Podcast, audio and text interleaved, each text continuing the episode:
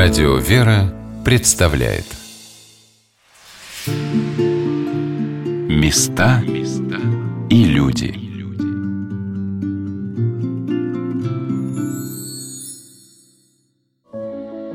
Сегодня на волнах Радио Веры мы рассказываем об архимандрите Серафиме Тяпочкине, старце, молитвеннике, подвижнике XX века, служившем в Белгородской области, поселке Ракитное, в Свято-Никольском храме – в которой собиралось со всех сторон Руси множество людей за советом и помощью, исцелением и утешением. Батюшка принимал всех. Как это происходило в последние годы его жизни, описано во многих воспоминаниях. К его приходу люди стояли в храме как две стены, соединенные как монолит, от входа до алтаря. Батюшка тихо-тихо продвигался в этом живом коридоре, и каждый с невероятным сосредоточением ожидал его приближения – будто всю свою судьбу вверял ему, ждал ее разрешения, полагая, что оно в его благословении. Батюшка идет и обращается почти к каждому. Кого-то он благословляется словами «Делайте операцию, все будет хорошо». Это он говорит человеку, которого видит в первый раз. А следующему «Нет-нет, не уезжайте, помолитесь, не теряйте надежды, я найду для вас время, и мы побеседуем». Вот он совсем рядом. Ты сдерживаешься, чтобы не заплакать, и не понимаешь, что происходит. Батюшка останавливается и благословляет меня. Я никогда не забуду это медленное, очень медленное, внимательное благословение. Такое чувство, будто этим благословением он проницает тебя насквозь, будто знает о тебе все, и ты как будто бы знаешь его. Прихожанка Свято-Никольского храма поселка Ракитная Евгения Максимовна Зинич вспоминала один случай. Вот когда он умер, батюшка. Перед этим, значит, перед смертью, начальник кавказской границы приехал с женой, увез, заболел мальчик. Не стал мальчик ходить ножками. И он, где с ним не был, во Франции, в Германии, где, а мальчик ножками не ходил. И не могли понять. А потом кто-то жене говорит, а что вы в Ракитное не поедете? Там есть церковь, есть батюшка. Съездить отцу Серафиму. Он приехал, пришел домой, она говорит, что так. А он говорит, а, ты хочешь, чтобы меня с работы выгнали? Выгнали, с партии исключили, не поеду. Она, а я поеду. Ну а как же ты будешь нести мальчика? А соседского офицера жена говорит, я поеду с нею. И одни приехали, встали, пришли к церкви, а где батюшка, значит, в комнатке находился, туда не пробиться людей. А батюшка матушку Иосафу вызывает и говорит, матушка, пойдите, сейчас оттуда-то оттуда приехали женщины, привезли мальчика. Мальчика зовут вот так, сказал. И скажите, чтоб, чтоб сейчас зашли ко мне. И когда они зашли к ней, она вышла и спрашивает, кто такой-то? А он говорит, мы. Это уже мне после на похоронах рассказывала эта мама его. Она говорит, а мальчика как зовут? Они ответили. А матушка Исафа говорит, а теперь заходите к батюшке. И они в него побыли, и мальчик стал ножками ходить, а то он не ходил ножками. И когда они здесь побыли, ну, помню, ну, и приехали домой, и я, говорит, зашла на кухню готовить кушать, а мальчик побежал в свою комнату комнату, а муж открывает двери и как посмотрел, ты тут, а сын где? А он с комнаты, говорит, выбегает со своей-то, папа, а тут папа, говорит, раз, и сознание потерял. А потом, когда, значит, расспросил, в чем дело, что она рассказала, а он тогда и говорит, а теперь запомни, никакие курорты, санатории, дома отдыха, только ракитное когда батюшка умер, то трое суток почта работала только на прием и подачу телеграмм. Вы не можете представить, сколько было священников. И несли гробик, выносили по восемь человек. И меняются, и меняются, пока обошли вокруг. А ночью стоял гробик в церкви, и читали Евангелие, и мальчик же, и мальчика тянут, что идем же поспать надо. А он говорит, а я от гробика никуда не пойду. Ему телогрейку на пол бросили, воно лягло и заснуло, а от гроба не одошло. Евгения Максимовна поделилась, что, работая в советские годы, в храм бегала тайком, но службы отца Серафима старалась не пропускать. А на вопрос «Какой был батюшка?» ответила «Тихий». Тихой. Тихо? Тихой. Но он так тихо разговаривал, храм большой, людей полно, но слышали все его слова. И с алтаря, что он там произносил в алтаре, все слышно было. Ни шума, ничего. Как будто бы, ну, мы, мы говорили, как вот ангелы каждому человеку подносят и рассказывают, что он говорит. И мы Когда служил отец Серафим, бросали все и бежали все в храм. Никто не остался, ни мужчины, ни женщины, ни никто. Все шли в храм, чтобы только не пропустить службу отца Серафима. Служба отца Серафима была особенная. Первое, что все вспоминают, она была необыкновенно долгая.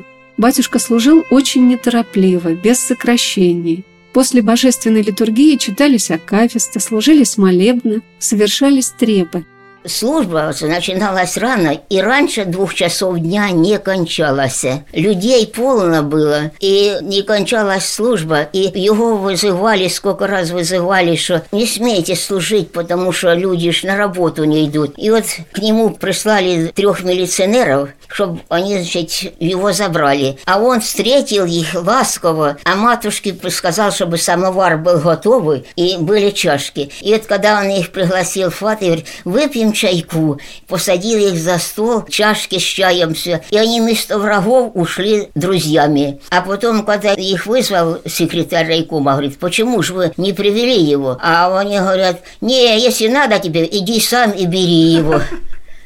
Вот. Монахиня Серафима говорила об одной особенности отца Серафима, что для него не существовало плохих людей.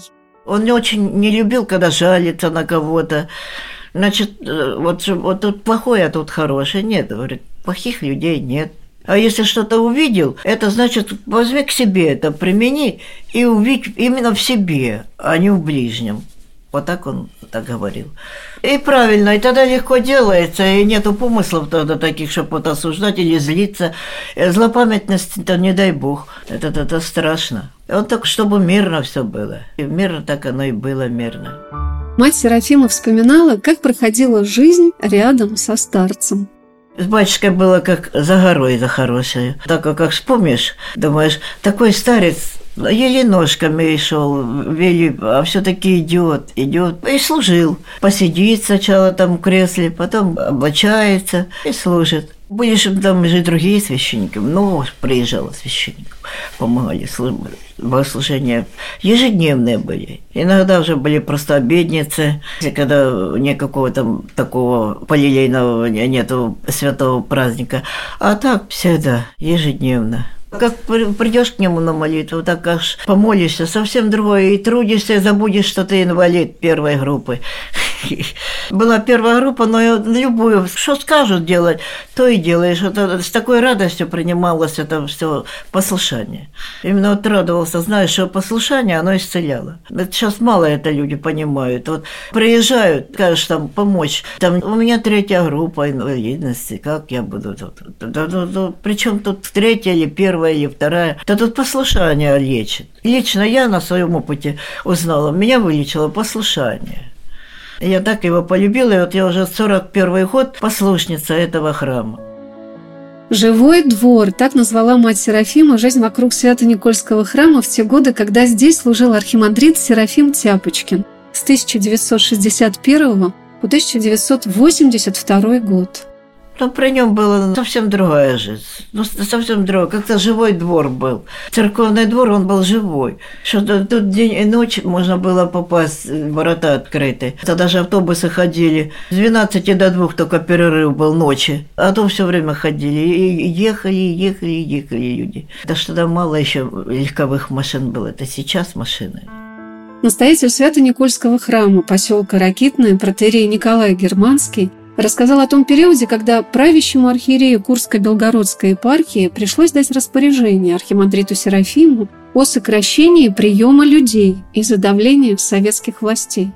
Были люди, которые по 2-3 недели ждали, пока они попадут к батюшке. Не все сразу попадали. А где же они тут все размещались? А жили кто где. Здесь это на дровах жили, на угле жили, и там в каких-то уголочках, в каких-то таких. Жили очень многие у здесь вот в соседних домах, в Ракитном останавливались, где-то кого-то пускали. Вот, и кому-то батюшка советовал, говорил, вы поживите недельку, или кому-то, может быть, еще больше, чем недельку. Но было такое горе у людей у некоторых, что они готовы были могли бы остаться на всю жизнь здесь. А в то время это было непросто, и жалобы поступали, и владыки тоже вот, помните, по-моему, Николай Владыка, который очень сильно уважал батюшку, ему были жалобы, он говорит, батюшка, вы, не надо, чтобы люди сюда ехали, власти давили очень и на владык, на всех, что это за беспредел. Вот ездят туда там как это самое, как умалишенные какие-то больные на голову люди. Вот ездят там, очередь собралась какая-то, что это такое в наше советское время, когда там никакого бога нет, они сюда ездят еще это самое и прочее, прочее, какой-то там их исцеляет, якобы. И он говорит, батюшка, обратился к батюшке, батюшка, а вы старайтесь объяснять людям, что вы молитесь и будете молиться о них. Они подавать записочки будут.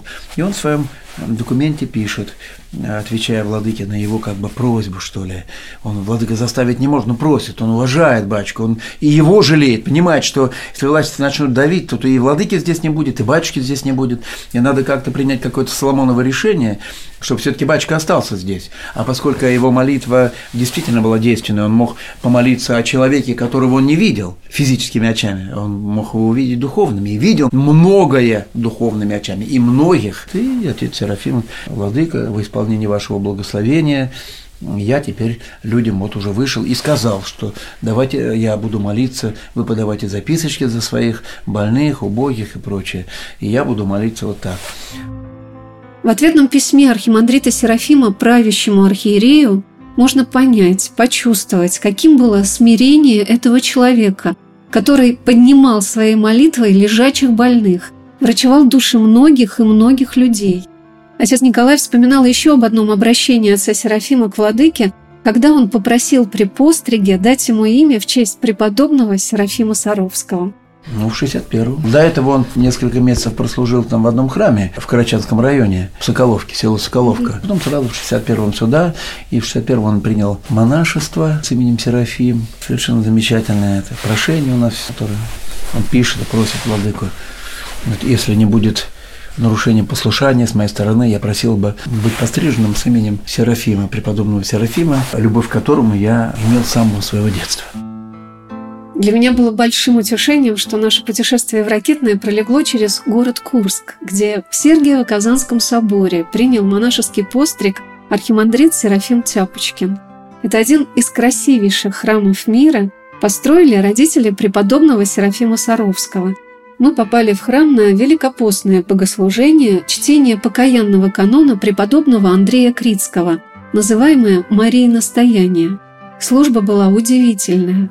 На каждом возгласе «Помилуй мя, Боже, помилуй мя» священнослужители, а за ними и большинство из прихожан делали земной поклон. А это более 200 поклонов за всю службу. Я подумала, насколько по-разному относятся люди к своей вере – Кому-то достаточно прийти во время службы и поставить свечу. Кому-то нужно прочитать несколько акафистов в день. А кто-то непрерывно молится Богу. Молитва – это его дыхание, ниточка, соединяющая его с Отцом Небесным, со Спасителем. Для отца Серафима это было так. И очевидцы его жизни, его служения вспоминают об этом. Батюшка, он Иисусовой молитвой, он все время, щеточки у него все время в руке двигались. Да? Да, Иисусовой. Все время движения эти четочки были. Вот сидит, варит, а сам все четочки, не останавливаясь. Места и люди.